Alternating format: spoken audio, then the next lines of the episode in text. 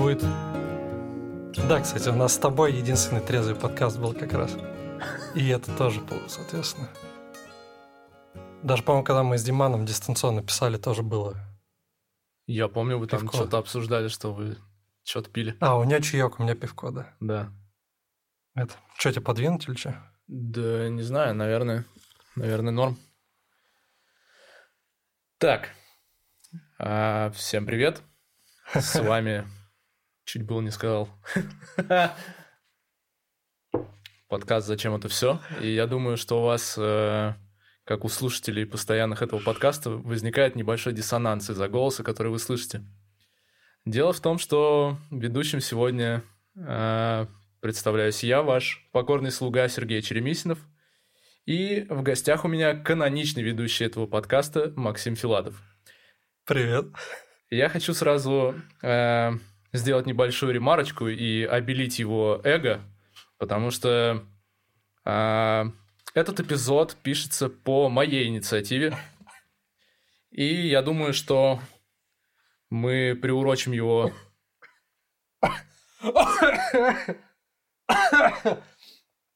Мне так непривычно, я поэтому уже закашлялся. Нервничаешь? Да нет, нормально все. А, Мы решили приурочить его к э, дню рождения Максима. Да, И- удачно сложился. Да, у тебя 2 числа день рождения. Сколько лет тебе исполняется? 29. О, неплохо.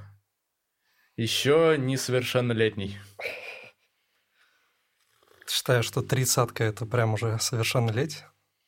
Ну, как говорит э, мой отчим, первое совершеннолетие. Или второе. Типа Мгм. полное совершеннолетие в полтинник. Слушай, неплохо. Такой вопрос к тебе. Так, А, чувствуешь ли ты себя на этот возраст? ты готовился, да, судя по всему? Ну, пару вопросов есть, да.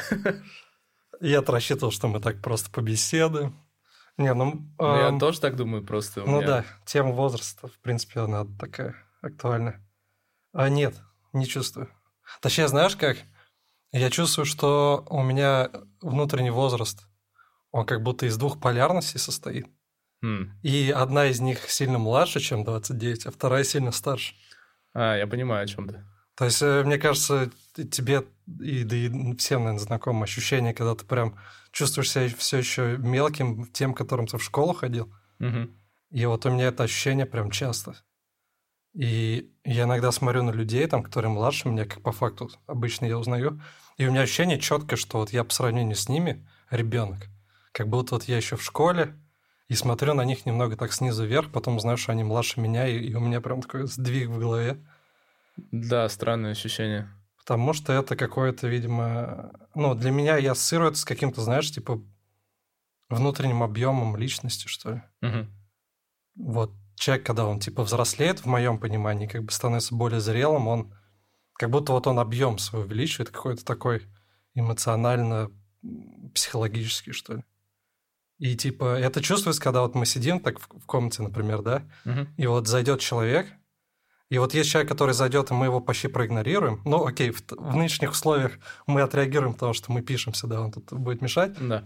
Но в целом вот есть, на которых ты внимания не обратишь, а есть, который зайдет, и все, как будто бы вот теперь он контролирует комнату, как будто вот сразу авторитет вот у него. При том, что мы можем его не знать даже. То есть он как бы заполняет своей энергией. Вот да, и вот этот объем как раз, вот почему-то он мне ассоциируется. То есть это еще связано с тем, как он там, ну, соответственно, чем зрель ты, возможно, тоже не у всех, правда. То есть ты как-то больше всего замечаешь, у тебя как-то общее понимание ситуации, как мне кажется, тоже э, растет как-то, изменяется, ты как-то лучше все понимаешь, контролируешь, соответственно, тоже. И вот это составляет вот этот возраст. И вот в этом плане я часто себя говорю, чувствую младше, но при этом, и это тоже, мне кажется, у многих есть иногда. И тут, мне кажется, оно чаще, э, э, когда ты наедине с собой, либо, наед- либо в компании того, кто реально младше, Мгм. чувствуешь себя стариком прям. Иногда А какие-то Есть ли мысли. у тебя какой-то возраст, в котором ты чувствуешь, что ты застрял вот в этой младшей М. категории? Слушай, сложно, кстати. Мне кажется, он плавающий. Потому что С От чем... 7 до 16, да? Ну, где-то так, да, наверное. Потому что, ну да, у меня нет какой-то четкой ассоциации с одним каким-то периодом.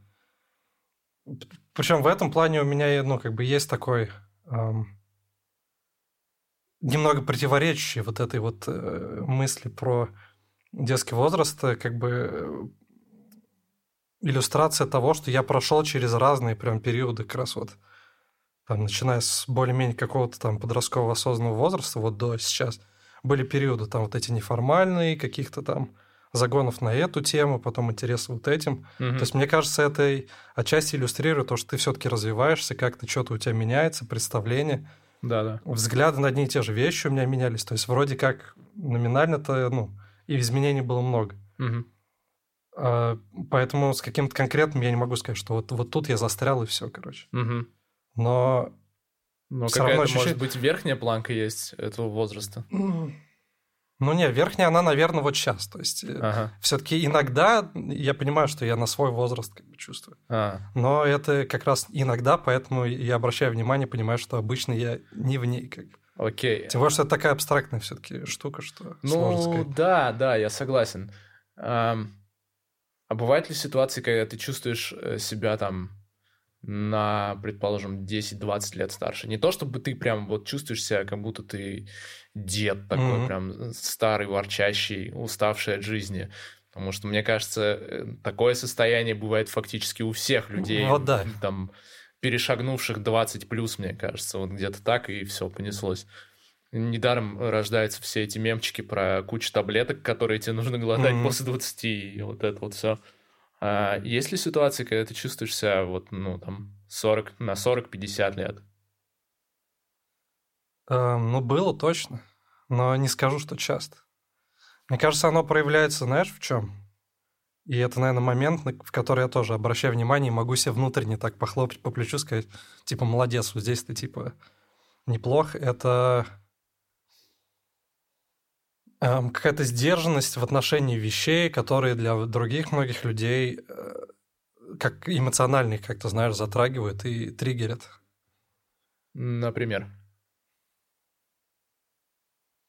Блин, чем быть? Не знаю, сейчас конкретно прям не приходит. Одна... Ну, была одна свежая ситуация, я не буду вдаваться в подробности, угу. когда мы столкнулись там в компании с произошло некое правонарушение в нашей же компании. Правонарушение в плане какого-то уголовного административного Ну, административного, да. И я вот четко, вот уже когда это происходило, я себя четко ловил на том, что... Ну, и там сразу, ну, то есть, как бы... Там ДПСники, все дела, вот это все. И я себя ловлю на том, что, ну, как бы, я, меня, у меня нет вот этого ощущения, типа, блин, это же, типа, да, да, да. Это же что-то такое, это плохое, это там это. У меня сразу ощущение, ну, произошло. И у меня даже тоже мы обсуждали, что у меня было понимание, почему так произошло. Ага. Оно немного такое ми- мистическое штука, ну, мистические свойства имеет, я поэтому не, не, не рассказываю всем подряд. Но типа карма сработала, прям вот ага. карма. И поэтому я сидел такой, ну да, вот оно так и есть. И то есть у меня вот это ощущение какой-то сдержанности, и вот в таких моментах я думаю, блин, а есть люди, которые там и старше люди, которые реагируют на это как-то мой, и там у них паника или что-то такое, Да-да-да. знаешь, а тут да нет, вот оно так и есть. Перешел дорогу, тебя поймал ППСник, и ты начал просто с ним шутить, да? Ну, типа того, да, примерно. Но там была чуть посерьезнее ситуация. И не совсем со мной. Вот. Но таких моментов не то чтобы супер много, но вот они бывают, и я в этот момент такой, да, видимо, я уже в этом плане созрел и понимаю, что какие-то вещи не в жизни не настолько как бы трагичные или там драматичные, серьезные, чтобы прям вот за них супер переживать. Ну, мне кажется, это еще зависит от жизненного опыта, когда ты можешь ситуацию взвесить, насколько она стоит твоих нервов или нет. Ну да. А... Ну, кому-то это не мешает, при том, что у нас доступ ко всей информации мира, не мешает париться из-за супер мелочей каких-то вообще, не значащих ничего. Да, характер характер такой. А, окей. Предположим, что если брать усредненную, там 28 лет твои, да? 28-29 скоро. А, чувствуешь ли ты себя чаще всего именно в этом возрасте? То, что тебе именно вот этот возраст. Чувствуешь ли ты, что он тебе подходит в данный момент по отношению к э, твоему ментальному состоянию, психологическому состоянию? Мироощущения. Да вот сложно сказать. Мне кажется, знаешь, в чем тут фишка, что ты же не, не часто сам об этом задумываешься. Угу. То есть вот мы сейчас говорим, я могу оценить там, какие-то проявления и как я соотношу это с каким возрастом. Иногда есть момент, когда я сам действительно об этом задумываюсь, но это все-таки не постоянно, поэтому так сложно сказать. Мне кажется, все-таки я обычно младше. Угу. И по поведению часто, когда я об этом как раз... Э, знаешь, бывает, вот ты что-то делаешь, там день, например, проходит, там какой-нибудь рутиной ты занят, либо наоборот, эм, но ты как-то не отдаешь себе стопроцентный отчет, что ты делаешь в этот момент, да, ты на привычке что-то делаешь такое, как ты на, на какие-то вещи реагируешь, да. И потом вот постфактум есть момент, например, вечером ты что-нибудь там успокоился, и такой опаньки, начинаешь вдруг анализировать и понимаешь, что, блин, я как будто был не, не на 100%, не на 100% присутствовал в ситуации, которая была. И вот мне кажется, когда такое происходит у меня, что вот тот момент, когда я не присутствую в ситуации, я автоматически как будто младше становлюсь, потому что я действую, исходя из, знаешь, каких-то привычек, ага. вот этих э, приобретенных всяких реакций, которые, соответственно, младше. Ну, то есть, это я там 5 лет назад, и я, и я 10 лет назад. Если я не обращаю вни- внимания вот стопроцентно на ситуацию, то я как будто в возрасте становлюсь Понял. меньше. Вот смотри, эм, есть такие стереотипные вещи, что, например, там, если брать вот эту вот мускулинность и э, подобные, подобного рода вещи, что э, там мужчина должен там к 30 годам достичь там каких-то определенных целей и что-то запланировать себе на будущее, то есть сделать какой-то задел. Как ты к этому относишься? Что ты насчет этого думаешь? Я сейчас два ответа дам, потому что я я, кстати, забавно, я раз об этом сказал, сразу обозначу, что у меня, в принципе, есть такое свойство, которое иногда мне очень мешает, а иногда, наоборот, как бы я за себя его хвалю, за, за его себя хвалю. Mm-hmm. И это в каком-то подкасте обсуждали, возможно, даже с тобой, что я часто, когда прихожу к какому-то выводу, я всегда сразу смотрю на абсолютно обратную точку зрения – и я даже помню, в какой-то момент отец дал такую э, иллюстрацию. Такой подошел ко мне что-то без повода, такой, и вот смотри, типа тебя я могу описать вот так. И он берет и мне описывает там, меня с, с такой с очень положительной стороны. Типа ты такой, ты такой, mm-hmm. ты такой. Но я могу тебя описать и вот так вот. И берет и описывает с, с негативной очень стороны. И типа такой вот, короче, запомни, видишь, что я вроде всю правду сказал и в том и в другом случае, а картинки противоположны. И мне что-то засело, и вот реально я как-то понял, что мне это эм, присуще. Поэтому если я могу сейчас активно высказать точку зрения, что мне кажется, что это все фигня, mm-hmm. то, о чем ты спрашиваешь, вот э, типа какому-то возрасту, там определенные достижения, там вот это, там дерево посадить, там сын и дом – что это настолько абстрактные вещи, они настолько для всех индивидуальные. То есть э, это, мне кажется, печальная картинка, когда люди реально вот стремятся, они настолько серьезно воспринимают вот эти вот Но пункты. они не перекладывают их на себя. Да, они принимают их за, за веру, просто да. что вот да, так надо, так общество говорит, там так родители говорят, и все, я теперь вот буду, соответственно, угу. к этому стремиться. При этом там дискомфорт, и что-то не получается, они да, да. это чувствуют, но не могут себе признаться и другим в этом, и в итоге ничего из этого толкового не выходит. Когда они получают тот самый там дом, квартиру э, или там сына и это, они сидят, блин, что-то я несчастливый. Вроде же должен был вот, типа, все. И я понимаю, что это вот часто вот так, и поэтому нельзя вот эти все вещи принимать слишком серьезно и на веру. И при этом я понимаю, что есть объективно какие-то вещи, которые, типа, знаешь, как прогресс, любой процесс, если он как бы идет и развивается, то есть определенные, не знаю, можно такие зарубки ставить вот какого-то развития. И вот в любом случае они должны быть не обязательно одинаковый, как раз нельзя всех по одной шкале мерить, но заробки должны быть, и ты должен иметь возможность сказать, что да, я вот там сделал вот это, добился вот этого. именно не просто как факт, а что ты знаешь, что, ну, как бы, ты это заслужил. Типа, это да. проявление какого-то твоего вот именно развития. И вот в этом у меня бывает момент, когда я сижу такой, блин, а что я вообще сделал? Вон там сегодня, блин, тупо смотрел Дудя Усовича, это ага. 25, 27 лет ему. И я сижу, думаю... И а, а... чувак купил квартиру за 22 миллиона, да, да. а ты... Сидишь, сравнишь, думаешь, блин.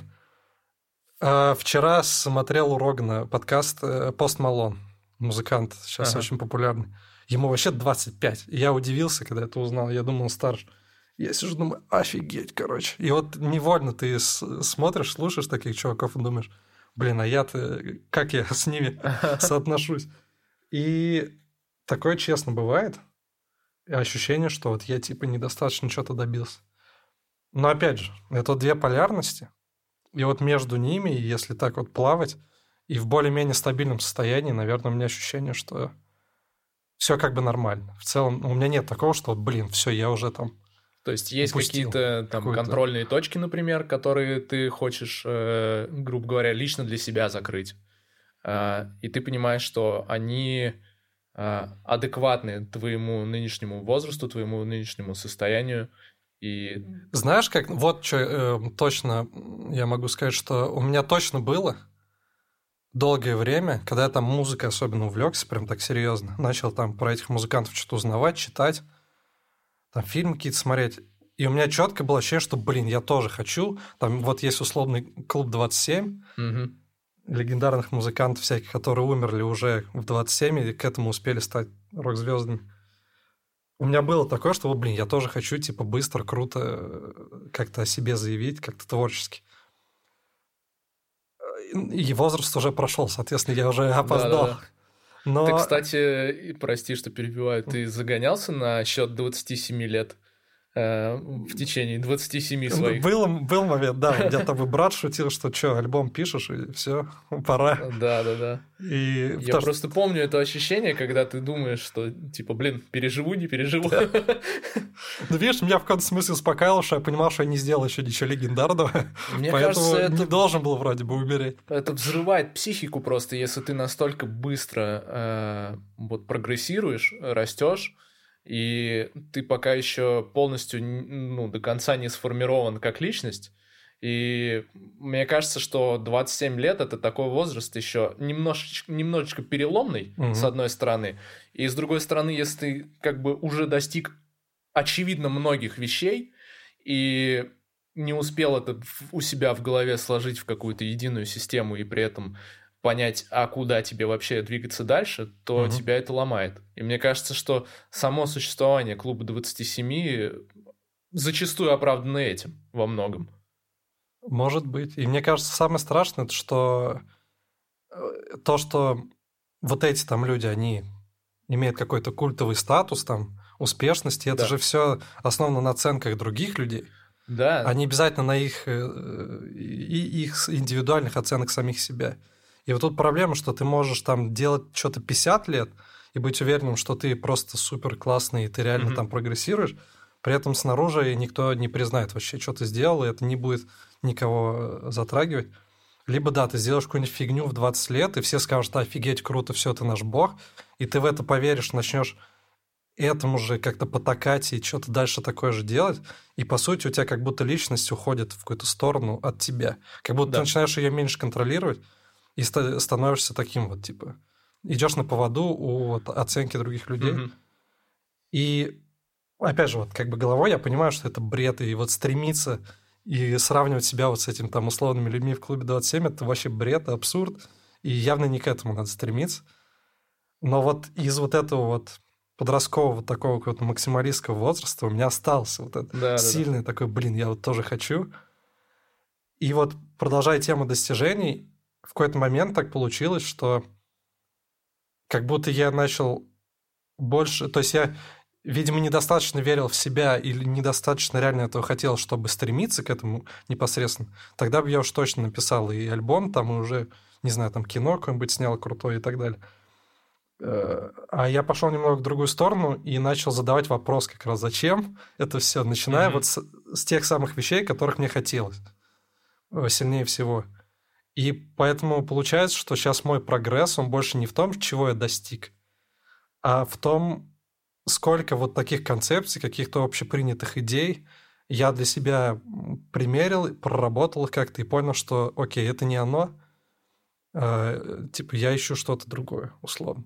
То есть э, как-то получилось, что вот моем вот этот последний тренд моего развития, это как раз наоборот развенчивать вот эти все да -да. вероятные цели, там, достижения.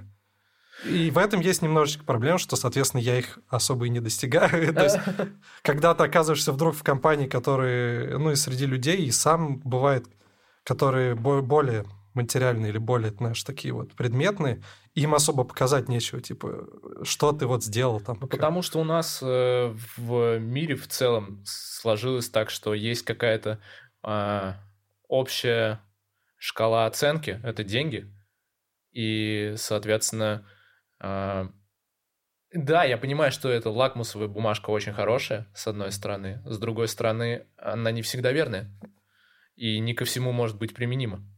Угу. А, там человеку, у которого единственная цель в жизни это купить дом и машину, а, объяснять какие-то более сложные концепции с творческой стороны. А, возможно, я понимаю это, но придется а, дать ему какую-то другую систему оценки mm того, как это, как это оценивать. И не факт, что она у тебя в голове сложилась, эта система оценки. И вот это самое, что как раз меня э, во многом тормозит иногда, и, собственно, подкасте я уже много с кем это обсуждал, что как раз если ты живешь в системе координат, в которой вот устоявшиеся вот эти оси, там, признание, общество, там, деньги, какое-то там развитие карьерное, угу. и в нем пытаться самому сформулировать идеи того, что нет, на самом деле важнее там какое-то гармоничное развитие, там какие-то э, умения контролировать собственные эмоции там, и мысли, э, созидательная какая-то, не знаю, там, составляющая. Сложно даже себя иногда в этом убедить, хотя вот я начинаю там об этом думать, и вот так чувствовать и понимать, что, блин, вроде вот это правильно. Но если вся система построена по-другому, тебе как будто сопротивление это приходится преодолевать. Поэтому очень важный момент тоже искать вот подтверждающие твою сторону вещи, чтобы они тебя же подпитывали, иначе тебе придется бороться и все время находиться в этом дискомфорте, что вроде ты думаешь, что правильно вот так, а все снаружи тебе говорит, что вот не так. Поэтому иногда даже не имеет смысла спорить с человеком, которого для него там вот дом, тачка, вот это самое главное. То, что зачем? Ты тратишь сейчас энергию даже не на то, чтобы свое развитие продолжать, а просто переубедить кого-то да. еще. Мне кажется, это одна из причин, почему сейчас а, во многом такой тренд на психоанализ и на то, чтобы, в принципе, вот в России сейчас это начинает а, как-то набирать а, обороты и а, фокус внимания, в принципе, поворачивается в эту сторону, а, потому что я думаю, люди понимают вот эти вещи, что они рано или поздно приходят к тому, что не все э, можно измерить лишь одной величиной. И, с другой стороны, мир им говорит абсолютно обратное. И для того, чтобы вообще понять, что ты не свихнулся, нужно как бы не всегда возможно самому разобраться в себе, выкопать это все а, и правильно интерпретировать. И поэтому да. люди идут и просто покупают у других людей их знания в том, чтобы разобраться в собственной голове либо даже незнание, иногда, мне кажется, это сводится к какому-то эмоциональному дискомфорту. Mm-hmm. То, что вот ты вроде достиг, но это на самом деле не твое, и ты чувствуешь, что, блин, что-то не то. И, но поскольку ты достигал и жил тоже вот в этой системе координат, у тебя и люди, которые тебя окружают, как правило, наверное, придерживаются той же точки зрения. Поэтому к ним даже нельзя прийти с этой проблемой, что, блин, чувак, да, я, да, я да. получаю там 500 тысяч в месяц, у меня там квартира, жена и все дела, а я вообще несчастлив. Он тебе скажет, ты что, дурак вообще, братан? Я сижу на тебя, завидую, смотрю. Соответственно, он тебя не поддержит. И мне кажется, многие приходят э, к таким людям, ну, к психотерапевтам или всяким другим эм, гуру. Да. Именно просто за тем, чтобы они их выслушали и сказать, что да, это нормально, слушай, ты, ты не неправ из-за того, что так себя чувствуешь. Ты не сломался. Да, просто надо переоценить вообще, что к чему ты в жизни стремишься и, и что ты делаешь. Вот именно вот это. Просто часто же психотерапевты всякие, они часто не говорят тебе ничего напрямую, они просто слушают тебя и тебе же выдают то, что ты им сам, сам сказал. Резюме. Да. То есть как раз э, именно умение выслушать просто и принять человека с его состоянием. Кажется, для многих вот в этом заключается прелесть. Ты когда-нибудь ходил? Нет. У меня никогда денег на это не было. Если бы они были, я, может, и ради интереса попробовал. То, что у меня есть эм, примеры людей, которые ходили да. и получили в этом что-то полезное. И мне даже интересно было, потому что вот на самом деле эм, мы со многими обсуждаем это. Поступление в универы, как вот в 16-17 лет выбрать, угу. кем ты будешь на всю жизнь. У меня был момент перед поступлением, я думал, что я хочу на психолога пойти. Угу. То есть мне в какой-то степени, там, в небольшой, но было это интересно вообще, вся эта штука. Но так получилось, что я не выбрал эту сторону и как-то от нее отошел. Поэтому хотя бы сейчас посмотреть, как это выглядит в реале, вот, э, было бы интересно, но нет. Да, у меня тоже есть пример э, моего друга, когда он пошел к аналитику, угу. и это, знаешь, вот тот самый момент, э, который тебя немножко отрезвляет э, самого, когда он тебе рассказывает это, и ты понимаешь, что э, перед тобой живой человек, которого ты очень хорошо знаешь, и ему это помогло, и ты видишь, что это реально сработало, и ему хорошо, и нету вот этого ощущения, что типа, знаешь, когда а, там ты не видел э, друга, грубо говоря, пару лет, ты его встречаешь, и оказывается, что он работает в MLM. и у него там промытая голова, и он тебе начинает какой-нибудь Эйвон продавать с бешеными глазами, и типа, чувак, это так круто, вот этого ощущения нет. То есть есть, наоборот, ощущение, что э, радость из-за человека, то, что ему это помогло, и ты видишь, что, блин, это работает. И при том, что он потратил буквально месяц ага. вот, на то, чтобы просто... Некоторые, знаешь, вот э, кирпичики в голове переставить на свои места. Вот, потому что ты сам, и, ты, грубо говоря, можешь туда э, руками залезть, их пощупать, но ты не можешь посмотреть на них со стороны и увидеть, какое место для какого кирпичика предназначено. Mm-hmm. А профессионал это может сделать и помочь тебе же самому, твоими же руками это все поставить в нужные места. Да, вот. потому что если ты сам, э, это же ну, ты руками залезаешь, но эти руки контролируют те же самые кирпичики. Да. Поэтому это в каком-то смысле инстинкт самосохранения не даст тебе взять и все переделать да, да, самому да. же. Тебе надо ну, научиться, да, либо самому какую-то новую перспективу взять. И вот тут, мне кажется, помогают всякие там медитации, mm-hmm. йоги, там всякие спиритические переживания, там наркотические даже. И в каком-то смысле вот эта вся сторона мне была в целом ближе чем э, именно научный подход, вот этот психологический, психотерапевтический. Но они же дают тоже возможность вот этой перспективы, как будто тебе такие со стороны зеркальца вот так держат и показывают, что окей, можешь сюда, сюда, сюда. И ты правильно говоришь, что они сами да, ставят да. на место эти кирпичики. Круто, и да, тут я тут тоже тебя понимаю насчет, э, когда это человек рядом, которого ты реально знаешь, ты ему доверяешь, и ты видишь на нем вот эти изменения, это намного круче работает, чем со стороны кто-то приходит и тебе начинает рассказывать. У нас, видимо, вот этот встроенный принцип свой-чужой, он сразу срабатывает. Это так, да, что-то несут что-то, то, что мне не близко, и этих людей я не знаю, поэтому я заведомо, типа, отторгаю. Ну его нафиг, да. Да. Чем ты сейчас занимаешься помимо подкаста? Что ты делаешь? И вот тут ты, ты тычешь в точку, в которой я начинаю себя чувствовать немножечко, как будто бы я не достиг ничего. Ну, потому что есть такой момент, э, что с, с прош... по сути, вот весь этот год, с самого начала, там, в конце декабря у меня был какой-то последний проект mm-hmm. нормальный, с которого я получил деньги. Потом они быстро кончились, и вот Новый год у меня денег не было вообще. И, по сути, у меня весь год вот он так и продолжается чисто по мере вот необходимости какими-то чудесными способами приш, приходят деньги, а по факту я почти э, У меня такая же ситуация, так что расслабься, все окей.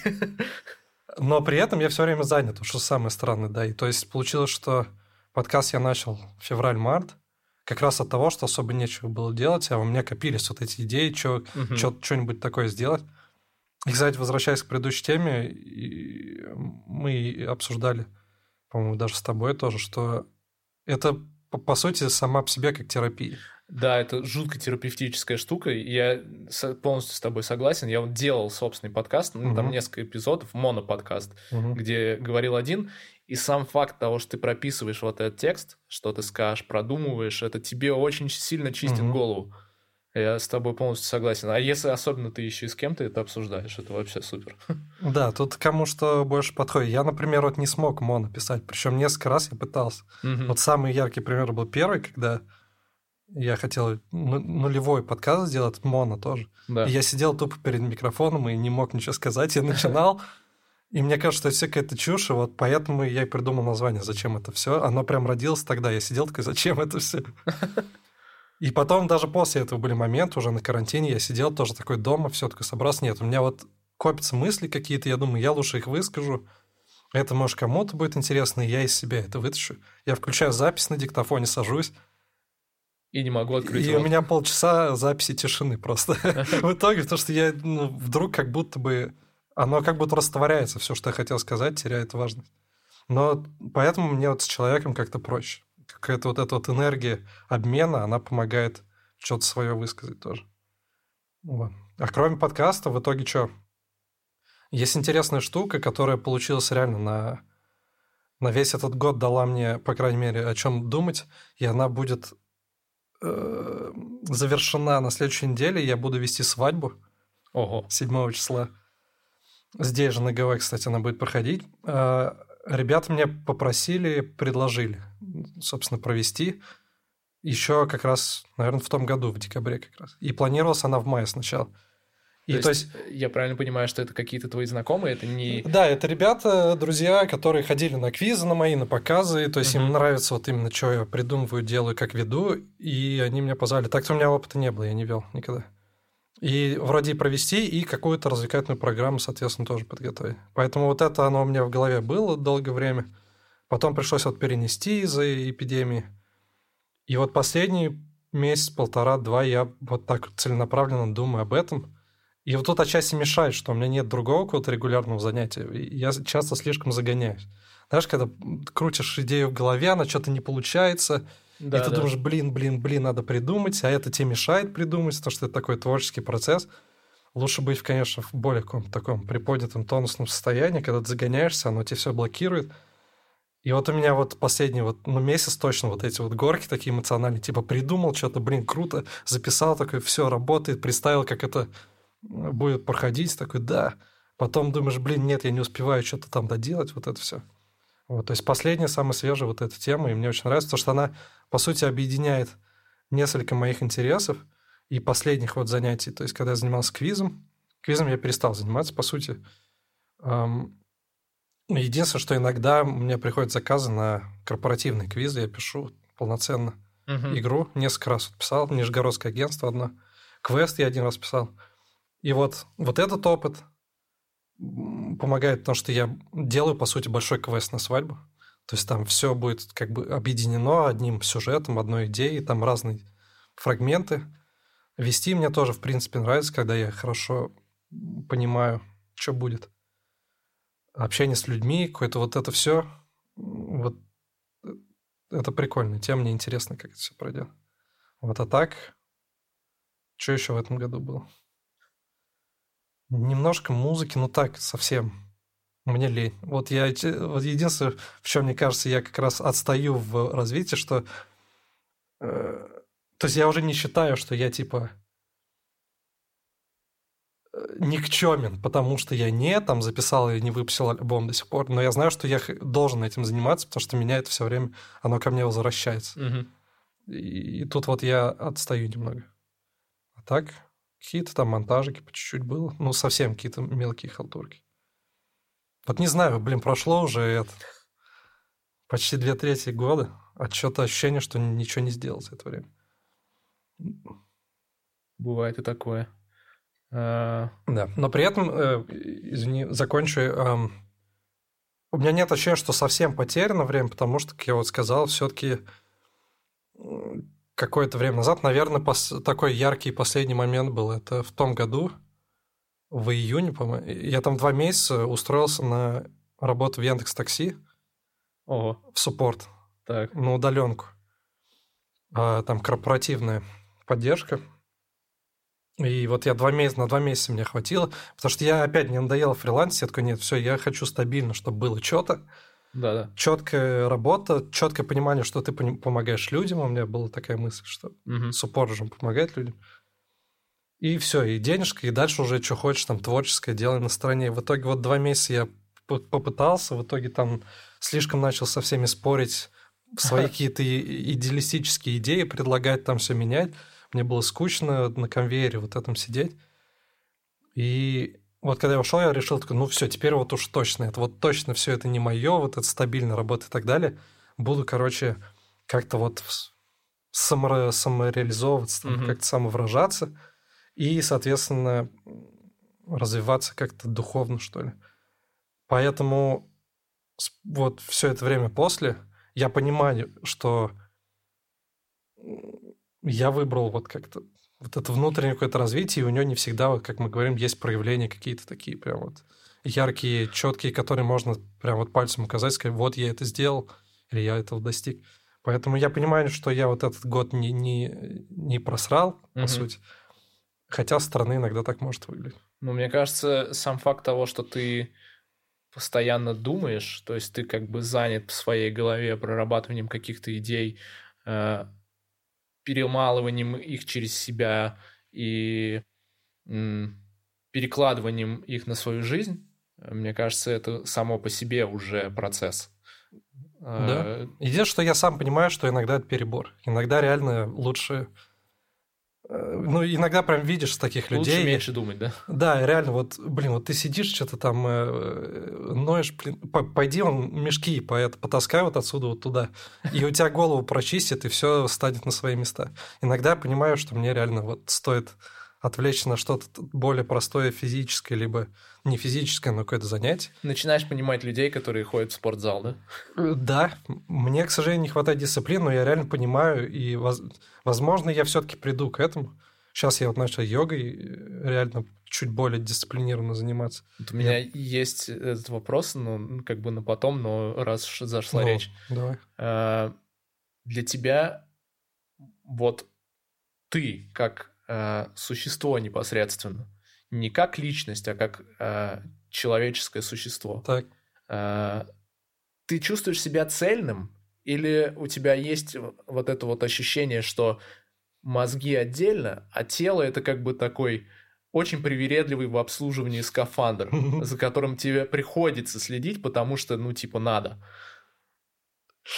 Хорошо сравнил. У меня точно так было, но я понимаю, вот опять же, вот этот весь процесс какого-то развития вот этого. Угу. И последний...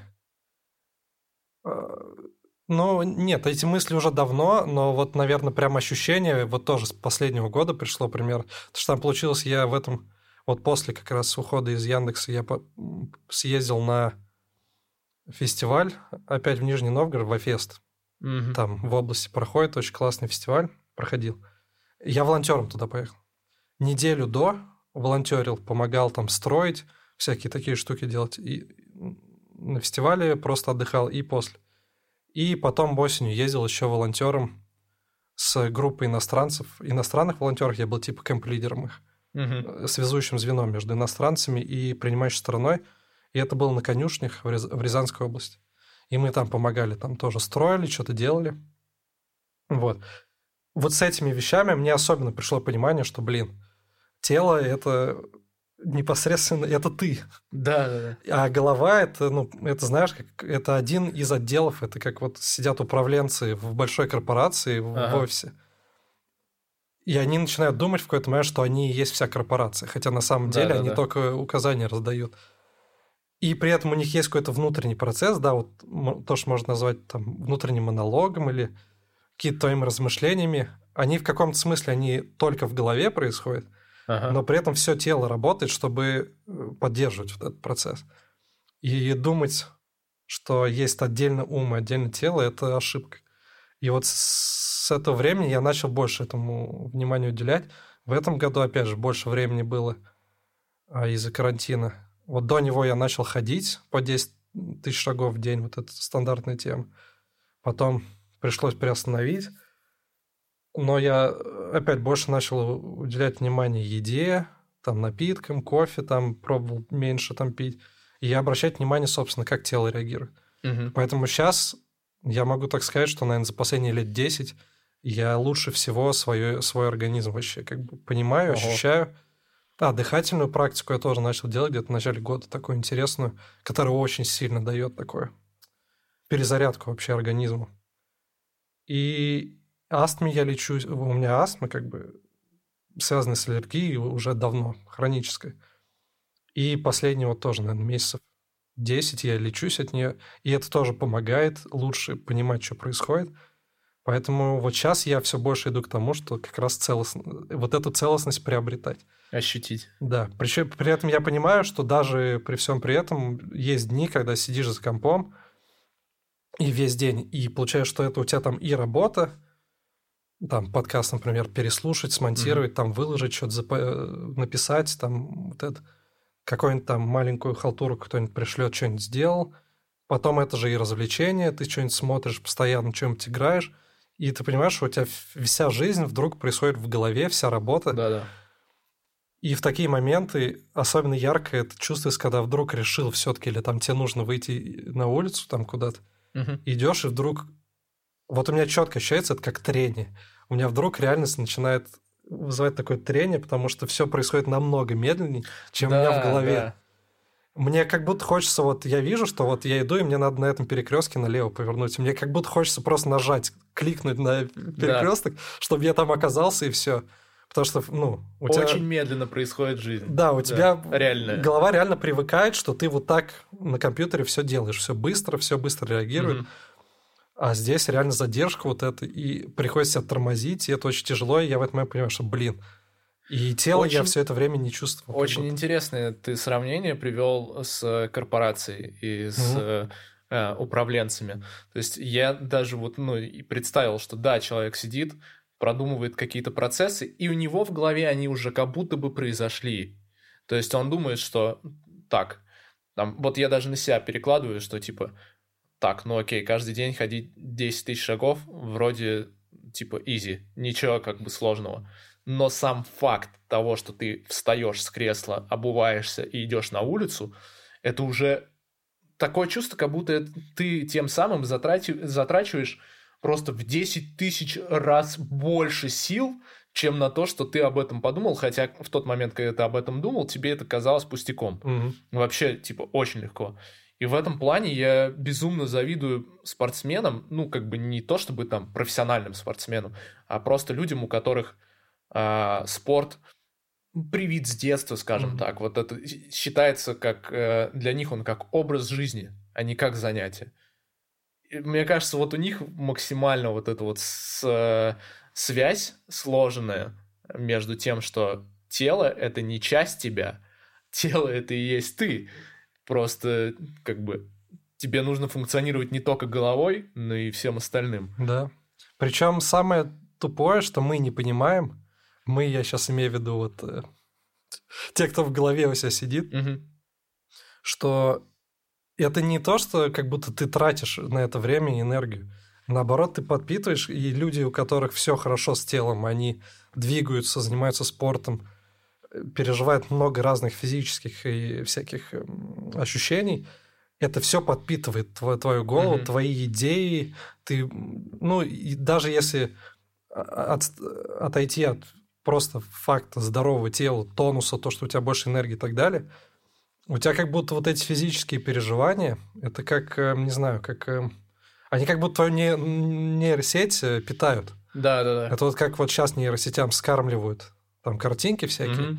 так ты себя подпитываешь вот этими переживаниями, и они позволяют тебе рождать какие-то новые идеи, необычные связи там между разными какими-то идеями. Ты замечал вот этот вот э, вот это ощущение, когда ты ходишь и у тебя в голове появляются мысли, которые казалось бы, они очень простые могут быть, но они действительно новые для тебя. Когда ты сидишь за компьютером, у тебя не, не возникает такого, когда ты просто работаешь. Э, хотя эти мысли могут быть об этой же работе, но просто они повернуты в какое-то вообще другое русло. И они у тебя приходят именно в тот момент, когда ты физически активничаешь, когда ты что-то делаешь. У тебя было такое? Да, да, да, да, да. Как раз э, ходьба в этом плане хороша. Единственное, что эм, тоже надо уметь, э, вот и у меня бывает с этим проблема, э, выключить внутренний монолог, Мгм. который как будто по инерции продолжается. Вот ты там, например, ты не с самого утра пошел, а ты сидел уже за компом, уже что-то делал, и потом Да. вот встал и пошел. Часто ты забываешь переключить голову на то, что вот теперь я иду, и я должен обращать внимание на то, что вокруг меня, там, на ощущения в теле. И ты это не делаешь, и у тебя продолжается вот это, ты перемалываешь все то же самое. А если вот ты можешь переключиться, и реально ты идешь, и, ну, это очень часто же, и очень многие рассказывают про то, что вдохновение или там гениальные идеи не приходят, когда ты вообще об этом не думаешь, ты на чем-то другом. Да, да, да. И оно реально тебя осеняет как будто. И это часто я привожу вот, это- вот эти какие-то идеи в спорах с теми, кто очень научный подход э, в жизни, в принципе, рационально научный, Мгм. придерживаются его. Потому что, может, знаешь, с чем сравнить?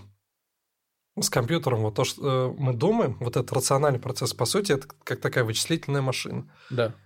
Более продвинутый калькулятор, более продвинутый, наверное, даже чем компьютер, но не, не намного. И, я сейчас имею в виду не, не весь мозг, все процессы подсознания, а именно вот то, что мы осознаем, вот это вот Мгм. То, что мы осознанно прям вот думаем. В принципе, наверное, он даже медленнее, чем многие компьютеры, потому что э, это процесс такой растянутый. И вот ты как будто постоянно делаешь вычисления, там плюсы, плю- минусы, вот это все происходит. И в каком смысле ты себя даже ограничиваешь, потому что вот в этом процессе, во-первых, есть определенные связи, конкретные, то есть по конкретным формулам оно происходит, потому что некоторые вещи, поэтому, точнее, некоторые вещи ты даже не можешь у тебя не могут они в голове появиться в результате вот этого процесса вычислительного. Мгм. Типа по этим формулам такого результата не может вообще получиться. А когда ты перестаешь это делать и включаешь вот это, назовем это созерцание, что хорошо относится ко многим как раз практикам всяких там йоги, медитации и так далее. У тебя этот процесс начинает, ну, и он до этого происходил сам, и мне как будто задействуется намного больший ресурс. Э, И вот эта вычислительная машина намного больше объем ее начинает задействоваться, он происходит в фоновом режиме, ты его как бы не, не, не осознаешь, но его результаты тебе в голову как раз приходят. И они могут быть иногда как раз намного более какие-то свежие, интересные, о чем бы ты вот, вот в таком строгом режиме ты бы не смог до этого додуматься, оно к тебе прос- просто Да. приходит. И часто как раз, да, это работает, если ты сначала подумал, загрузил в себя информацию. Вот я часто пытаюсь так делать, как, когда какая-то задача есть. Взять исходные данные, загрузить их в голову, немного обдумать, а потом переключиться на что-то. Ага. И оно как будто вот в этот момент вычисляется без моего участия. и, Что-то резу- там варится, и да. результат приходит, да, уже сформулированный более-менее. Это крутая тема, да. И то есть я уверен, что это более... Это часто более эффективный способ вообще решения задач, более э, такой... Это и часто подтверждается тем, что люди... э, Все же работы, все процессы в жизни, по крайней мере, человеческие, они сводятся к тому, что ты всегда упрощаешь, оптимизируешь, то, что ты раньше делал за 10 часов, сейчас делаешь за 5, потом за 2, потом ты делегируешь это двум другим людям, они делают это еще быстрее, ты, соответственно, тратишь еще меньше времени. То есть в каком-то смысле развитие в том, чтобы максимально процесс упростить, оптимизировать и себя из него убрать. Но мне кажется, э, сам э, процесс человеческой жизни и познавания чего-то нового человеком, он э, может, в принципе, описываться вот этой фразой «сделать сложное простым». Как, например, я не знаю, вот ты учишь какой-то предмет, там, не знаю, абстрактный, неважный, какой-то технически сложный, ты, для тебя он совершенно новый, ты открываешь по нему какую-то книгу, там, гайд, начинаешь читать, и вот у тебя строчка за строчкой в голове пытается что-то вырисоваться. Мгм. И тебе сложно. Тебе сложно это понять, тебе сложно одно сложить с другим, сопоставить это, и оно у тебя работает, может быть, максимум только вот в таком порядке, в котором ты это сложил, но не может быть как-то по-другому скомбинировано. В то же самое время, когда ты а, потратил там большое количество а, своего времени на изучение этого процесса, ты а, осознал его весь, и он у тебя стал как бы простым. Мгм. То есть ты а, большое сделал маленьким. Это все равно, что а, ты стоишь на улице и смотришь э, вверх на огромный небоскреб, и он тебе, ты его, во-первых, видишь только с одной стороны, во-вторых, ты не видишь крышу, ты не знаешь, что там, есть там вертолетная площадка, нету ее, вот, какое он внутри это здание, что там. В то же самое время ты можешь там в какой-нибудь 3D-программе открыть модель того же самого э, небоскреба, покрутить ее, зайти в подвал, посмотреть на этажах, что находится. Ты как бы большое делаешь маленьким. И в то же самое время ты это процесс твоего познания Мгм. вот этого всего. Да, вот с музыкой у нас с тобой, я думаю, очень хороший пример под рукой как раз. А, Когда ты учишь там мелодию, песню, и ты вот по табам я там учил, Да. ты каждую нотку запоминаешь, где там палец какой, там, г- как переставить. Когда ты выучил песню, ты ее знаешь на зубок. У меня вот сейчас есть такая проблема иногда, что песни, которые я выучил там 10 лет назад, я могу сесть, не, не глядя, я ее играю без проблем. Мгм. Но если я, например, остановлюсь и захочу продолжить с того же момента, я даже не вспомню, куда, как пальцы туда поставить.Ага. Оно настолько на автомате уже, что я конкретный элемент не помню. Не можешь Я- его вычленить оттуда. Да, и, и я реально так, блин, надо сначала начинать, короче. И вот сначала, поскольку весь процесс я уже знаю, я могу пройти, а конкретный участок нет. И реально, да, по- получается, в этом моего осознанного участия намного меньше. Оно происходит как будто бы на автомате. И вот Да. тот момент, что иногда, и мне жаль, что у меня нету сейчас, по крайней мере, не вспомню конкретно хороших примеров, но мне кажется, иногда реально люди учатся лучше, когда не читают вот учебник, Мгм. ну и это часто, э, да, это часто же используется. Э, Условно там от, оттуда же примерно идет фраза там что-нибудь типа там лучше один раз э, посмотреть, чем сто раз услышать, что-нибудь Мгм. такое. Что когда ты пытаешься весь процесс э, по составляющим элементам понять, изучить, для кого-то это может быть проще, окей, у кого-то там какой-то аналитический склад ума, а кому-то достаточно подойти, взять, покрутить эту штуку, то есть с ней повзаимодействовать. И у тебя может не появиться в голове там формул или каких-то там законов, по которым она работает, но ты это просто поймешь. Да. И то есть ты как будто минуешь вот этот процесс выучивания каждой ноты, ты просто подходишь и слышишь мелодию, как будто начинаешь с ней взаимодействовать, и ты ее уже играешь.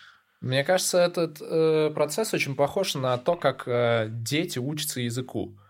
Мгм. Когда ребенок просто разговаривает на нем, и только потом в школе он начинает учить слова, правила, буквы и Да, он так может далее. не знать, да, почему там то, что тоже прилагательное ставится там после сказуемого обязательно что-нибудь такое. Да, и он просто кажется- это делает, он это чувствует, и все. Мне кажется, это очень правильный подход. То- точно так же, Мгм. как вот э, если в системе, классической системе образования э, этот подход перевернут с ног, с ног на голову, мне кажется, очень зря, что э, его не применяют вот в органическом виде, в, в котором он должен быть. Вот, грубо говоря, э, ты учишься там какой-нибудь автомеханике, тебе показывают сначала вот эта гайка, вот это болт, из этого можно скрутить вот это, и только к концу там пятого курса ты соберешь двигатель. Вот. В то же самое время, если человеку показать, типа, вот смотри, какой крутой Феррари, и он скажет, вау, круто, его это, по крайней мере, заинтересует. Да, ему в- да, очень важно. залезть внутрь, посмотреть, что к чему он там сможет открыть капот и увидеть тот же самый двигатель и разобрать его в обратную сторону до, до той же самой гайки Но, первоначальной. но тут мы видим ограничение такого подхода, то, что не на всех найдутся Феррари, на всех механиков, чтобы, а, да, разбирает, пофиг вообще. Да. Но я с тобой согласен, да. И тут тоже важный момент, да, ты отметил, что именно если нет эмоционального э, вовлечения, то Мгм. тебе могут лучшие профессора объяснять, просто гений, но ты можешь не понять просто то, что ты, у тебя нету связи с вот непосредственно тем, что а, тебе объясняю. Я не помню, где я это слышал, но э, вроде как ученые утверждают то, что связь очень э, прочная в памяти человека возникает из-за эмоций. То, что память человека основана в принципе на эмоциях. Угу. То есть, э, грубо говоря, попроси тебя вспомнить, что ты там делал в какой-нибудь вторник три недели назад. Если это был рутинный день, когда ты просто там занимался своей работой, что-то делал, ты, ты не сможешь сказать, во сколько ты пил чай. Вот. С другой стороны, если у тебя в этот вторник произошло какое-нибудь невероятное событие, ты его будешь да. помнить, потому что у тебя эмоционально очень большой всплеск был. Да, да. Это как бы вырывается из твоего контекста привычного жизненного, и за счет этого ты запоминаешь эти вещи. Да, абсолютно. У тебя есть какой-нибудь... Кстати, извини, я хотел добавить да. вот последнее к этой штуке про ограничение вот такого подхода к обучению, так скажем. Угу. И это как раз исходит из э, твоего примера про детей язык. То, что для того, чтобы это работало, должен быть очень подвижный вот твой аппарат, вот этот э, восприятие головной. Угу. Эм, и таким образом там ребенок научится языку там за, за два года, да? Да. А сейчас вот человеку там 50-летнему окуни его в эту в, в среду и не дай ему как раз никаких правил, никаких этих основ, угу. наверное, это дольше будет происходить. То есть подвижность э, интеллектуальная да. не такая, эмоциональная. Поэтому ему проще вот как раз уже что-то проанализировать, какие-то правила и так далее, и на них уже нанизывать может быть, как раз-таки проблема в, в том, что у тебя есть какой-то бэкграунд, с которым ты можешь сравнивать. То есть, э, например, если ты там в 30 лет вдруг внезапно решил научиться играть на гитаре, а, ты сто пудов до этого слышал, как э, э, она звучит, ты сто пудов видел, как на ней играют, и ты примерно что-то представляешь. Соответственно, ты будешь уже применять вот этот подход правил угу. и нанизывание на твои ну, знания да, да, поверхностные да. уже э, каких-то правил жестких, как это работает. В то же самое время ребенок максимально чистый лист угу. в этом плане. То есть а перед ним не стоит выбор учить или не учить. То есть он как бы в любом случае начнет учиться. Ну, если мы берем условно там здорового физически, психологически ребенка. Просто потому что я да, хочу он, разговаривать с мамой и с папой, я хочу все, попросить у них шоколадку, него, да. да. Он все, что впитывает, все, что вокруг него происходит, да. И это оставляет как раз отпечаток и знания какие-то. И тут, да, и это как раз приводит меня к важной проблеме, на, на мой взгляд, и теме того, что мы настолько вот сейчас живем вот в мире таком информационно-центричном, угу. и материалистичном тоже, вот эти все цели, там, достижения, о которых мы говорили, что у нас слишком уже как будто вот эти шаблоны, они уже настолько устаканены, что мы какие-то вещи не можем воспринять, потому что мы недоста... недостаточно открыты. Это как будто, знаешь, типа ситич... ситечка нашего восприятия, да. оно уже недостаточно э, там крупное, чистое, чистое чтобы через нее какие прошли вещи там какие-нибудь... То, что мы сейчас при, приравниваем к какой-нибудь мистике или какой-нибудь там эзотерике, ага. то, что ты слушаешь, и, ну, что за бред вообще, да? И ты реально, по сути, ты и, и не можешь этого понять, потому что твой понимающий аппарат или воспри... воспринимающий аппарат уже не предназначен для этого. Он слишком заточен на другие задачи, и ты просто этого не понимаешь. И в этом есть проблема, что если ты Э, за собой не замечаешь вот таких вещей, то что ты начинаешь шаблонами мыслить и действовать. Хотя, опять же, это полезно. Это и есть только потому, что мы эволюционируем и развиваемся. И как раз задачи делаем проще для себя за счет того, что мы вырабатываем шаблоны э, взаимодействия и действий. Но если ты вот себя ловишь на этом, и ты можешь так, вот сейчас я буду просто воспринимать, и все – не буду там проецировать, предсказывать, предугадывать, а вот просто воспринимать как есть, И это часто оказывает, что ты, блин, узнаешь что-то новое, испытываешь что-то новое, и тебя это обогащает, наоборот. Если ты способен это сделать в взрослом возрасте, ты крутой. Кому-то свойственно. Мне кажется, сейчас может прозвучать э, стереотипно, но мне кажется, женщинам это более свойственно. Почему-то. Мне так кажется. Открытость? Да, то есть они как будто бы больше воспринимают реальность непредвзято ага. и реагируют на нее. То есть вот эта созидательная энергия, то есть как будто увидеть то, что есть уже, и помочь этому там как-то с этим взаимодействовать. А мужской она больше так пойти сделать, пойти сделать. В каком смысле вопреки внешним условиям. Угу. Что-то такое. Но это такая очень абстрактная вещь. Ну и, и при этом есть и в том и другом поле люди, которые более свойственны вот это, и другим более свойственно вот это. Опять же, это, это не, не бинарная система, а очень такая много, многослойная. Э, у Лукьяненко есть книга «Спектр». Mm. И читал? Да, но я уже плохо помню. Да, и там главный герой путешествовал по мирам, и там был один мир, где жили птицеподобные существа, у которых был, э, была такая особенность, что э, думали только дети. То есть пока они впитывали э, мир, пока они учились, вот, они могли думать. И потом, когда они становились взрослыми, у них э, способность воспринимать новое утрачивалась, и они уже жили исключительно шаблонными э, какими-то вещами, и этого хватало до там самой старости. Вот. И понятное дело, что это очень карикатурное отображение там современного человеческого общества во многом. Вот. А и ситуация привела к тому, что человек, ну не человек, а вот это вот существо, когда э, увидел новое для себя, то, чего он не должен был увидеть, он сошел с ума. вот. И поэтому, мне кажется, э, у людей, у многих во взрослом возрасте невозможно их винить в этом, когда у них включается некий инстинкт самосохранения – чтобы, опять же, вот возвращаясь к разговору о том, чтобы собственными руками двигать кирпичики в голове, что у тебя все равно есть какой-то э, там стоп-сигнал, дальше которого ты не пойдешь и не наведешь там абсолютный какой-то беспорядок у себя в голове. И точно так же способность настолько раскрыться, чтобы воспринять что-то новое, и что самое главное, не сопоставлять это с чем-то старым, угу вот это вообще, мне кажется, что-то суперсложное. Да. Тут, э, да, интересная идея. И я вот не помню в книге этого, ну, я говорю, давно читал.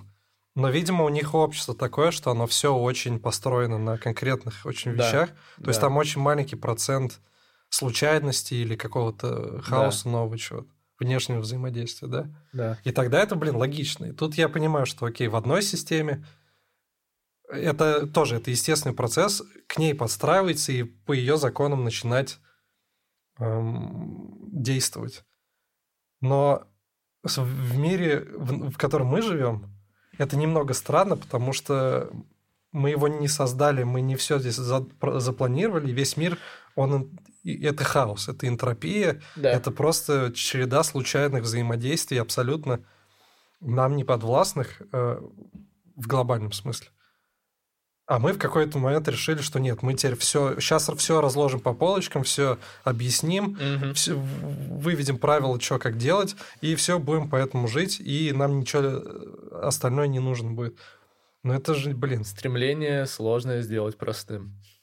Да, но в каком смысле мы часто, наоборот, усложняем в итоге.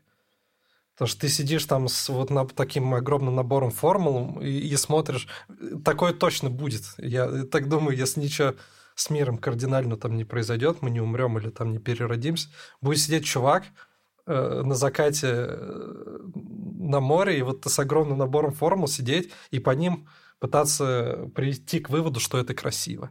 То есть он, он не будет этого чувствовать, он просто да. вот как будто будет соотносить это с определенным... В чек-листе, чек-листе галочки проставлять. Да-да-да, типа вот там облака вот такие-то перистые, и небо э, с одной стороны синий, с другой стороны розовый вот этот окрас, и так бликует, значит, тут красиво. Да. Вот реально э, это абсурдно звучит, но многие вещи сейчас уже так происходят. Вот у меня тоже есть этот вопрос, опять же, не, не по порядку, но да черт с ним.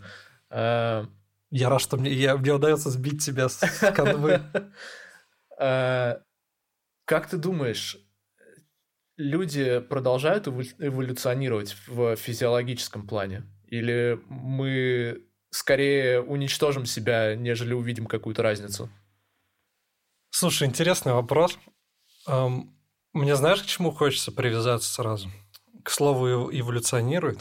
Мгм.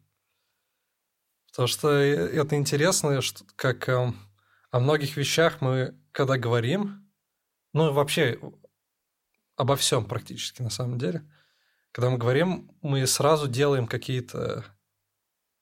То есть мы какие-то вещи принимаем за аксиому и от них отталкиваемся в обсуждении. И и мне вот иногда к разговору опять к, э, о развенчивании каких-то устоявшихся систем, мне часто хочется не продолжить беседу туда, а Мгм. оттолкнуть себя назад, а почему мы вот это принимаем за... И вот с эволюцией такая же тема, хотя я тоже это слово использовал уже сегодня, что мы ам, почему-то думаем, что вот этот процесс, который с нами происходит, он имеет определенную какую-то положительную окраску. Ну или, по крайней мере, подразумевается часто вот эволюция. И вот я могу сейчас, и я отвечу в контексте вот физиологического какого-то, ам, что это вот типа положительный какой-то процесс, хотя на самом деле это просто процесс. И- Случайность. ну да, это вернее понимать, как вот оно просто есть и все. И ты выбираешь в этом либо участвовать, либо нет. Мне кажется, ты даже не выбираешь, участвовать в этом или нет. Ну, в каких-то, да, в, ка- в каких-то э, можно выбирать, в каких-то нет.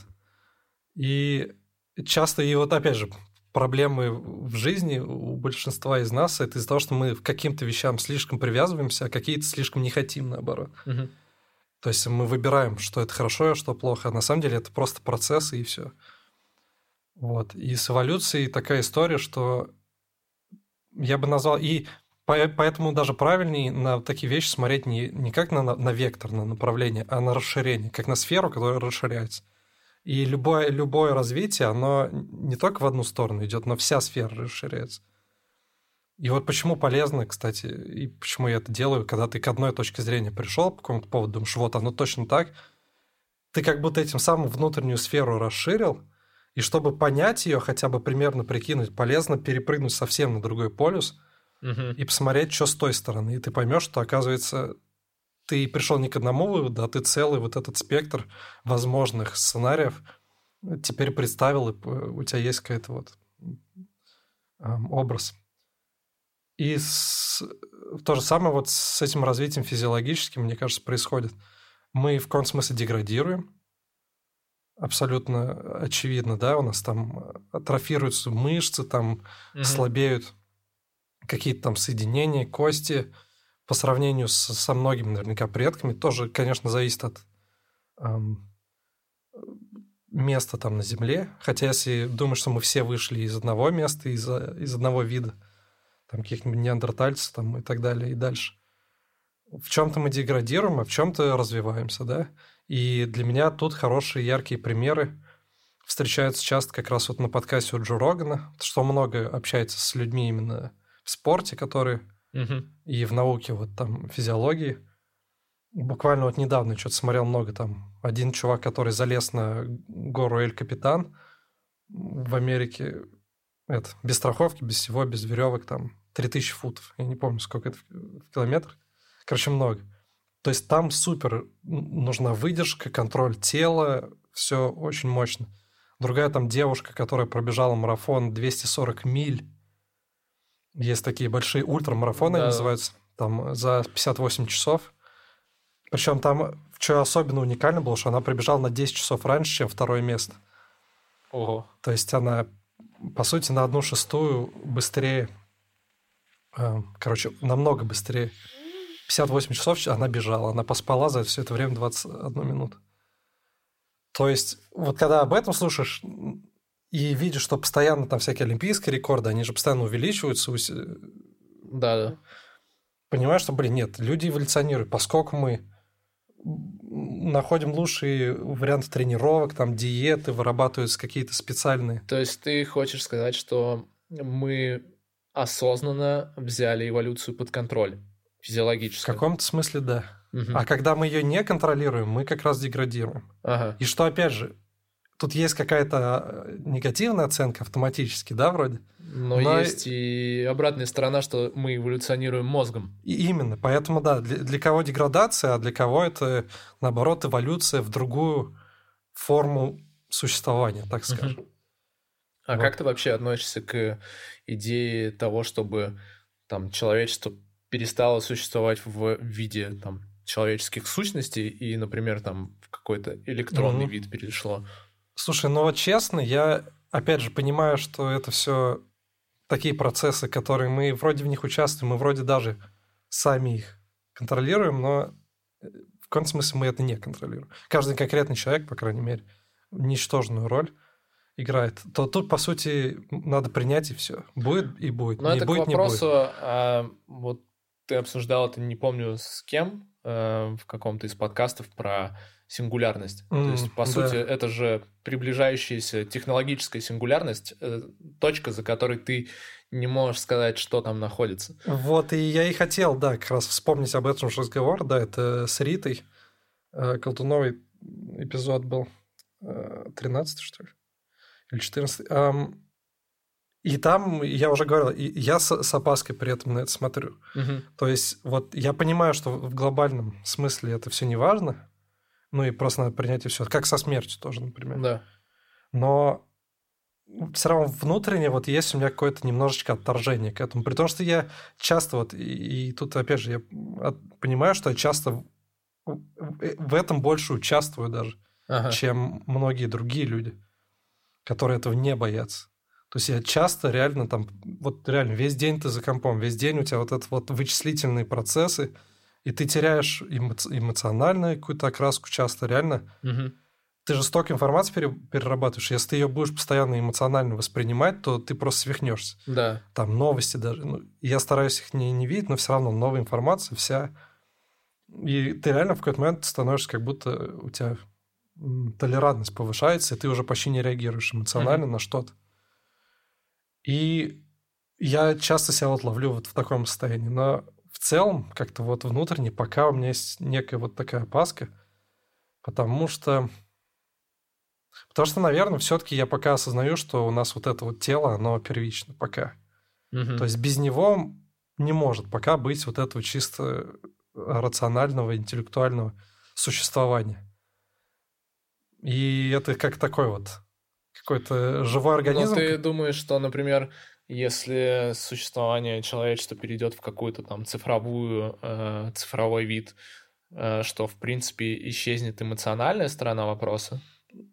Ну, пока, по крайней мере, эм, у меня ощущение, что оно тут вот так именно будет выглядеть, потому что у нас же эмоции это что? По сути, это реакция на внешние раздражители которые, которые мы испытываем. Либо какие-то физиологические привязанности, либо там химические реакции в мозгу. Ну да, но опять же, это все завязано на организме, на теле mm-hmm. именно. И они могут быть искажены, то есть не у всех они одинаковые, да. То есть у нас все равно наш мозг, именно наше сознание, оно это контролирует. И это, кстати, интересная штука, тоже, кстати, связанная со всеми этими эм, физиологическими там достижениями, рекордами и так далее, что вот мне интересно, что мы можем реально контролировать свой организм непосредственно реакции, которые в нем происходят, головой. И на этом как раз и строятся многие достижения. И вот эти многие атлеты, которые достигают безумных каких-то результатов, они те сами скажут, что все в голове. Вот это и... как вот удивительное чудо, я не знаю, как это назвать, плацебо, когда, угу. э, по сути, организм сам выделяет вещества, которые нужны для того, чтобы человеку излечиться от какой-то болезни, при том, что, ну, как бы человек просто думает, что он получил эти лекарства, по факту это кусочек сахара, и организм сам выделяет нужные ему вещества для того, чтобы вылечиться. Mm-hmm. Да, там это не всегда срабатывает, да, не на каких-то серьезных болезнях и так далее, но очевидно, что организм умеет это делать, просто мы не можем как бы себя заставить это сделать осознанно. Да, опять же, это к разговору о шаблонах, что какие-то вещи мы принимаем как базу, как угу. неоспоримые аксиомы, и там принято, что мы не можем, я не знаю, там по, по приказу головы, я не знаю, там сесть на шпагат. Типа, вот если ты там не занимался спортом, там не развивался и так далее, вот не, не сможешь, и все. Угу. Но многие люди, вот, которые вот в авангарде вот этих исследований собственных лимитов, доказывают, что часто это реально сводится к тому, что если ты веришь, что то, что ты это сделаешь, и ты даешь такую команду себе, то ты реально это сделаешь. И организм каким-то чудом, хотя многие на тебя посмотрят, и ученые скажут, да невозможно, это не может такого быть. Да, да. Там что-то, значит, не так, у тебя там какая-нибудь э, там мутация какая-нибудь. Оказывается, что нет, ты это сделаешь. Вот. И возвращаясь чуть-чуть к эмоциям, в каком смысле это речь о том, что пока вот эти эмоции, которые мы сейчас способны испытывать, это продукт э, все-таки реакции на именно на внешнюю, на физическую, на реальность, на какую-то. И, то есть мы как будто собираем такой эмоциональный банк, когда взаимодействуем с миром. И потом в каких- каких-то новых ситуациях, новых взаимодействиях у нас вырабатывается какая-то реакция, э, исходя вот из этого банка. Угу. Поэтому я не вижу, как мы можем перейти в цифровое существование, не потеряв вот этот банк. Но опять же, поскольку все развивается, то у нас появится какой-то новый банк. То есть появится новая какая-то система внутри вот этого цифрового существования, которая будет служить той же самой функции. По сути, можно сейчас привести пример, наверное, вот мемы хорошо иллюстрируют эту тему, что они часто уже, ну, это чисто же информация, но mm-hmm. это информация, которая делает отсылки к други, другой информации. Да. И из-за этого, из-за какой-то уникальной комбинации вот этих отсылок, она вызывает у тебя определенную реакцию. Угу. Вот, и, видимо, это вот как-то так будет выглядеть, но назвать это эмоциями в том виде, в котором сейчас есть, или чувствами, я бы э, не назвал. Вообще интересная вещь, э, вот эта вот технологическая сингулярность. А, мы, как человечество, приближаем ее сами, вручную. При этом мы точно знаем, что мы не знаем, что будет за этой чертой, но мы упорно к ней идем. Это, знаешь, вот как из разряда «я не могу не делать». Вот, я просто продолжаю это делать. Почему? Ну, не знаю, просто мне надо. Да. И Тут мы плавно подходим к теме смерти. Так. А, вот что я у тебя хотел спросить. Сегодня я эм, обсуждал со своим другом э, вопрос, как же это назвать? Наследовать, наследование э, интеллектуального труда. Э, mm. То есть, например, я пишу музыку, и когда я умру, я бы хотел, чтобы э, там эта музыка продолжала там приносить доход моей семье, например. Вот, ну абстрактно там ты что-то делаешь э, своим умом, воспроизводишь какой-то контент, э, и соответственно ты хочешь, чтобы это не просто осталось после тебя, но чтобы это продолжало работать каким-то образом и продолжала быть частью тебя. Вот. Собственно, у меня вопрос такой про смерть и цифровое наследие. То есть контент, который человек э, сгенерировал за жизнь, как ты считаешь, это его э, памятник или, ну, вот, ну, цифровой, грубо говоря, или, может быть, не цифровой, если он делает какие-то физические вещи, там, реальные, в реальном мире. Ну, про художников понятно, то есть, если э, это не цифровой художник, а там человек, рисующий картины или делающий скульптуры, после него остается какой-то объект, который можно там потрогать, посмотреть. Музыканты там, э, окей, после них остаются записи. И очень важно, Вопрос... что он уникальный в случае художника и всего физиологического, что он один. Ну, либо много, да. но это все единичные экземпляры. Да. И вот у меня вопрос такой. Как ты считаешь, это э, весь этот контент, который человек сгенерировал за свою жизнь, после его смерти? Он становится его памятником или это некий э, способ общения с этим человеком вне рамок жизни, смерти, тела? Блин, это очень интересная тема. Um, и она как раз, ты правильно, ну, блин, все очень связано вот с э, идеей, и она мне, опять же, близка очень. Вот мы говорили про клуб 27. Угу. Это же, по сути, о том, что это люди, которых, э, которые многих составили что-то почувствовать, как там впечатлили свои, своими трудами, там, свои, своим творчеством, и это осталось даже после их смерти. Люди настолько вот эм, их ценят за то, что они сделали, за то, кем они были, что вот как, образуется какой-то вот определенный образ, который живет после mm-hmm. них, и их э, творчество тоже живет и как-то продолжает на людей влиять.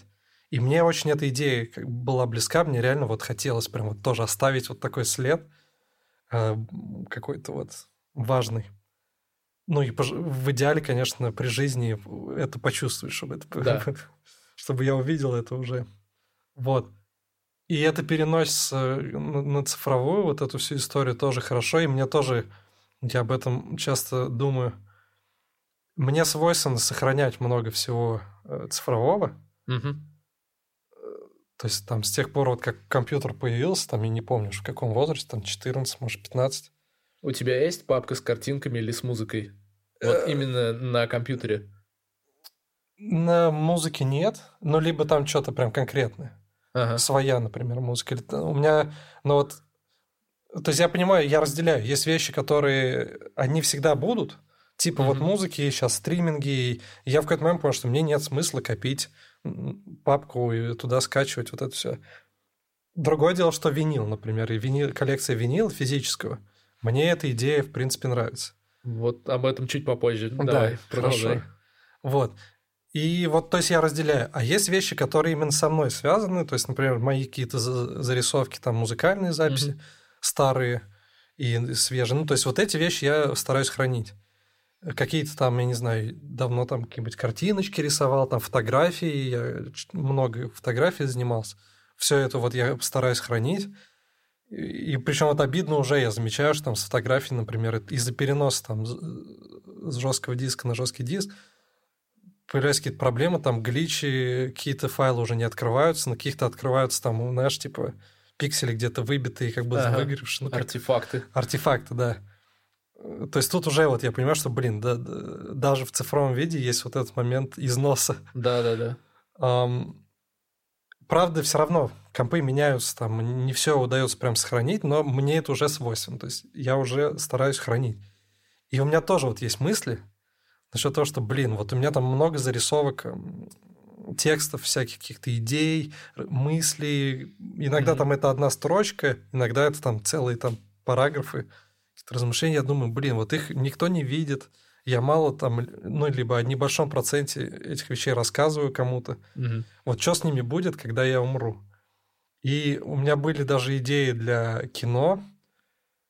Был такой сюжет, когда типа пропадает э, мальчик, ну или там парень, не очень взрослый, почему-то мне виделось. И там конкретно был пример, что типа э, детектив, который его пытается найти, он прям пропадает.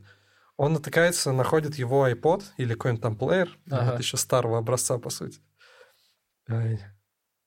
И он пытается по его вот этой медиатеке и, и там типа по датам, когда там был закачан и так далее, ага. распутать, именно понять внутреннее состояние этого ребенка, чтобы попытаться найти и понять, что с ним произошло. Ага.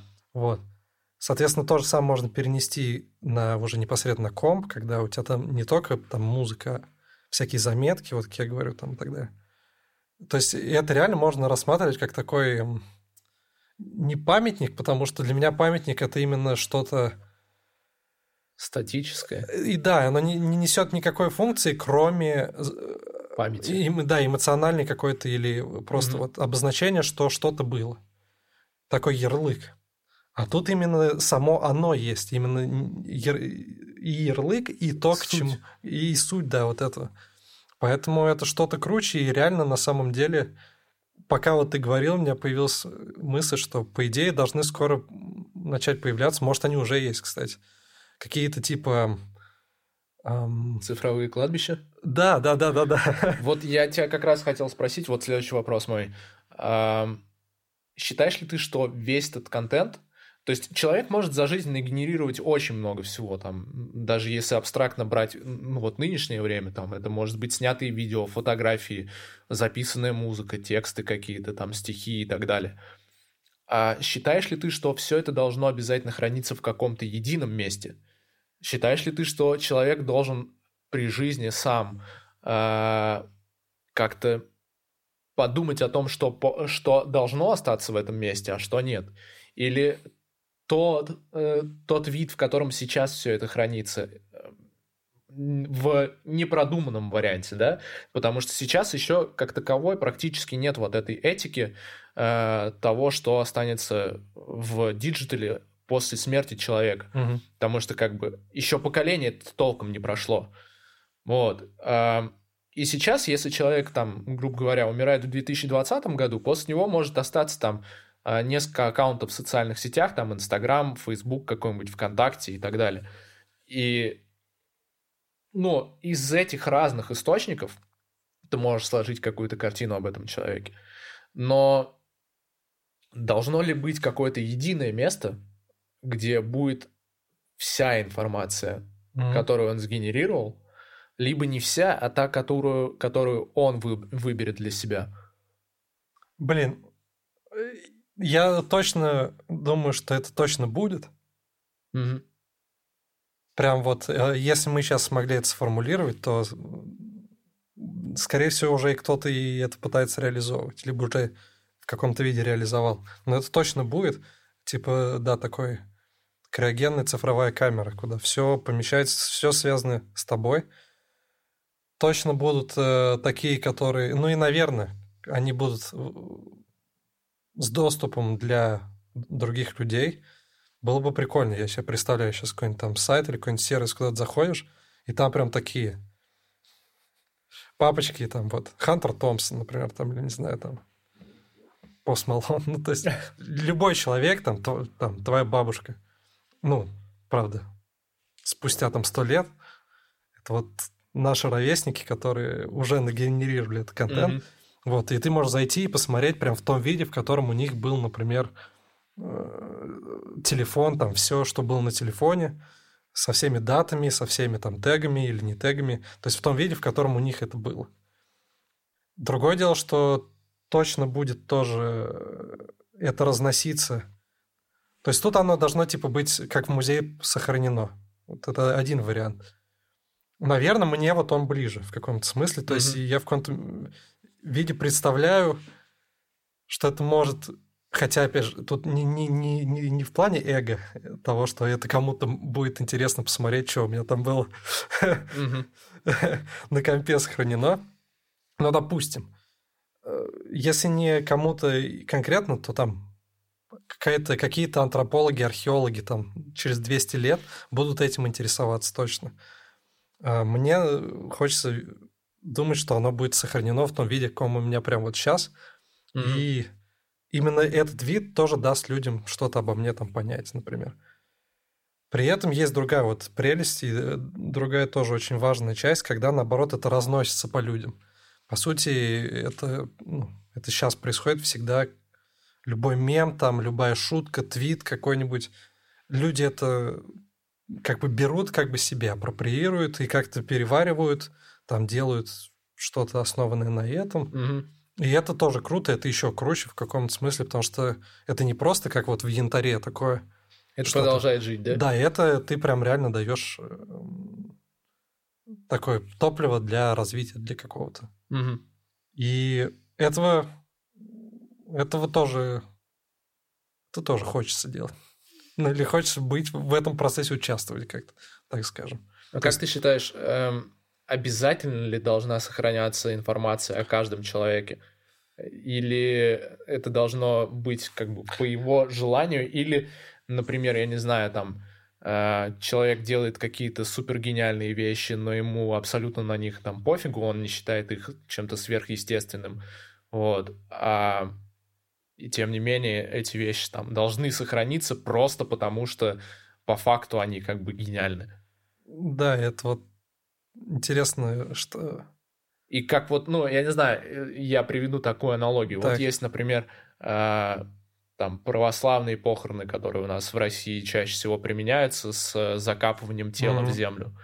Э, человек по факту, ну, как бы может там э, написать э, в завещании, что он хочет там кремироваться, например, да, или еще каким-то другим образом э, утилизировать свое тело. Да, и чтобы его выстрелили из пушки в стратосферу, например. Да. Как Хантер Томпсон как раз. Да, вот. А, собственно говоря, можешь ли ты на это повлиять? Ну, тут, знаешь, я как в большинстве тем э, придерживаюсь не, не категоричности, и тем более, что я знаю, что здесь это бессмысленно, как вот во всех таких вещах. Будет сфера, опять же, разных возможностей. Угу. И независимо от того, насколько мы даже захотим, чтобы все вот в одну сторону, все всегда будет еще другие как бы, противоположности и так далее.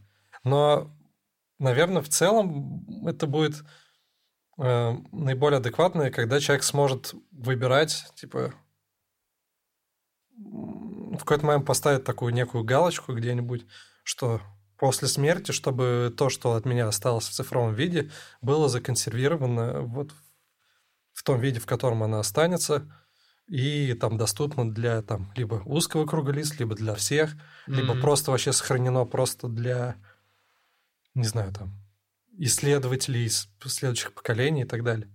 А у кого-то кто-то этого не сделает, ну, наоборот, сможет отказаться. Тут вопрос, что часть информации все равно останется. Тут надо понимать, что есть две и чем больше, мне кажется, тем меньше будет... Чем дальше, тем меньше будет становиться как раз той части информации, которой владеет только человек. Mm-hmm. Типа вот как у меня на компе, там какие-то папочки с файлами. Потому что большинство из них будут постепенно перекачиваться в облако в какое-то, в каком-то другом виде, который будет сохраняться где-то еще. Или изначально храниться где-то еще. Соответственно, от нее избавиться вот уже не уверен, что можно будет как-то реализовать какую-то галочку, в которой ты скажешь, что типа после моей смерти, чтобы были удалены все, э, все связанные со мной там теги, знаешь, типа там геопозиции, э, логины там и так это далее. При жизни это практически невозможно сделать сейчас. Да, потому что это настолько все распределено, это какие-то частные люди, корпорации этим владеют. Угу. У, у государств там будут свои правила, как это может использоваться, как не может. И представить, чтобы ты реально как индивидуум мог повлиять на то, чтобы всю информацию о тебе стерли и не использовали, мне сложно представить, что такое будет возможно. Поэтому в каком-то смысле у нас выбора... Э, Особо нет. Да. И опять же, это неплохо. Это прикинь, вот если бы какие-нибудь э, там древние римляне, римляне жили, жили, жили, и потом поняли, что вот сейчас одни умрут все, и такие, так, все, уничтожаем все свидетельства нашего существования. Хотя, блин, может, такие были, и мы о них как раз не знаем, потому что от них ничего не осталось. Так вот, э, еще вопрос такой, вот смотри.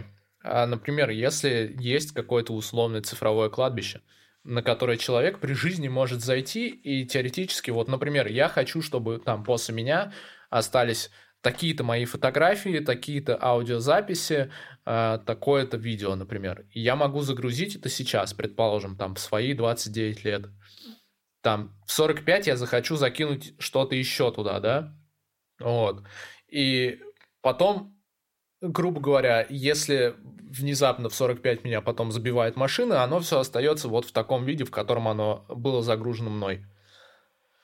А теперь, внимание, вопрос. Например, тебе там условно 65, у тебя там какая-нибудь начинается старческая деменция или что-то такое. И имеешь ли ты моральное право перед историей, э, например, не то чтобы удалить свои данные все из этого цифрового кладбища, а, например, оставить только какие-то одни убрать э, то, что ты сейчас там в 65 считаешь постыдным, то, что ты делал там в 20, да? Вот. Или все, что туда будет занесено, должно быть законсервировано навсегда, без возможности удаления. Ради вот именно тех самых антропологов, которые там через 300 лет будут этот сайт ковырять. Мне знаешь, кажется, что будет? Блин, интересная тема. Э, мне кажется, что э, цифровое поле вообще даст такую возможность, что даже те решения, которые ты принял в 20, в 40, там, в 60 в 80, эм, будут тоже частью вот этого законсервированного наследия. Mm-hmm. То есть в каком-то смысле это немного противоречит идее выбора, что ты оставишь, а что нет. Но опять же, поскольку, мне кажется, общество все больше движется в сторону, когда ты не контролируешь вообще свой э, медийный след, так сказать. Угу. И даже то, что ты... То есть в каком смысле будет два вида информации. Одна – это вся вообще абсолютно.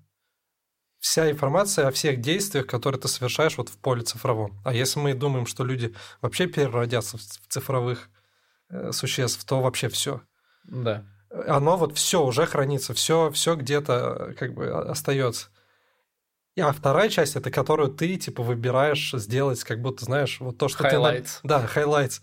И будет также сохранено, вот, то есть, э, то, что в 20 лет ты выложил вот это, потом в 40 лет ты из этого половину убрал, угу. это тоже будет как часть, типа, вот, а здесь он решил, в 65 он вообще все нафиг удалил, угу и выложил одну картинку с надписью типа «Суки, идите не... все нафиг». Да, да, идите все нафиг, суки, не смотрите на мою историю. И это будет круто, прикинь, вот ты потом на это смотришь, э, как зритель. Ты понимаешь решение человека да. в зависимости от его возраста. То есть да. в каком-то смысле это еще больше информации тебе дает не просто результат вычислений, а процесс вычисления, так ага. сказать. И это о человеке говорит тоже, что он там переживал, у него там депрессия, в какой-то момент он там одну чернуху начал выкладывать, а потом ее через 10 лет удалил, например. Ну, то есть, э, мне кажется, такой вид это еще более совершенный вид того, о чем мы говорим. Ну, а да. а обязательно, без, обязательно перед историей вот э, такими понятиями я бы не стал руководствоваться, потому что эм, история, она как раз и есть результат действий. Если ты решил ничего не оставить истории, вот твой вклад в историю. То есть ты его уже совершил, независимо от того, что ты сделал. Привет еще раз. Это Сережа из будущего, который монтирует этот выпуск, и я хочу сказать вам спасибо за то, что вы его послушали. А, надеюсь, вам понравилась наша беседа с Максимом, но я хочу сказать, что будет еще одна часть. Я думаю, вы это уже поняли из названия или из описания, если вы его прочитали. Там будет э, много интересных тем, которые мы обсудим, поэтому ждите, он выйдет через неделю. И, конечно же, не забудьте поздравить э, Максима с днем рождения. Э, я думаю, если этот выпуск э, выходит 2 числа, то сейчас самое время, чтобы это сделать. Ну а на этом я с вами прощаюсь. Всем пока. Вышел на рынок прицениться, чтобы в эти выходные Серьезно закупиться и с друзьями вместе. Встретить день, когда я стану на год ближе к смерти К моменту, когда я познаю вечность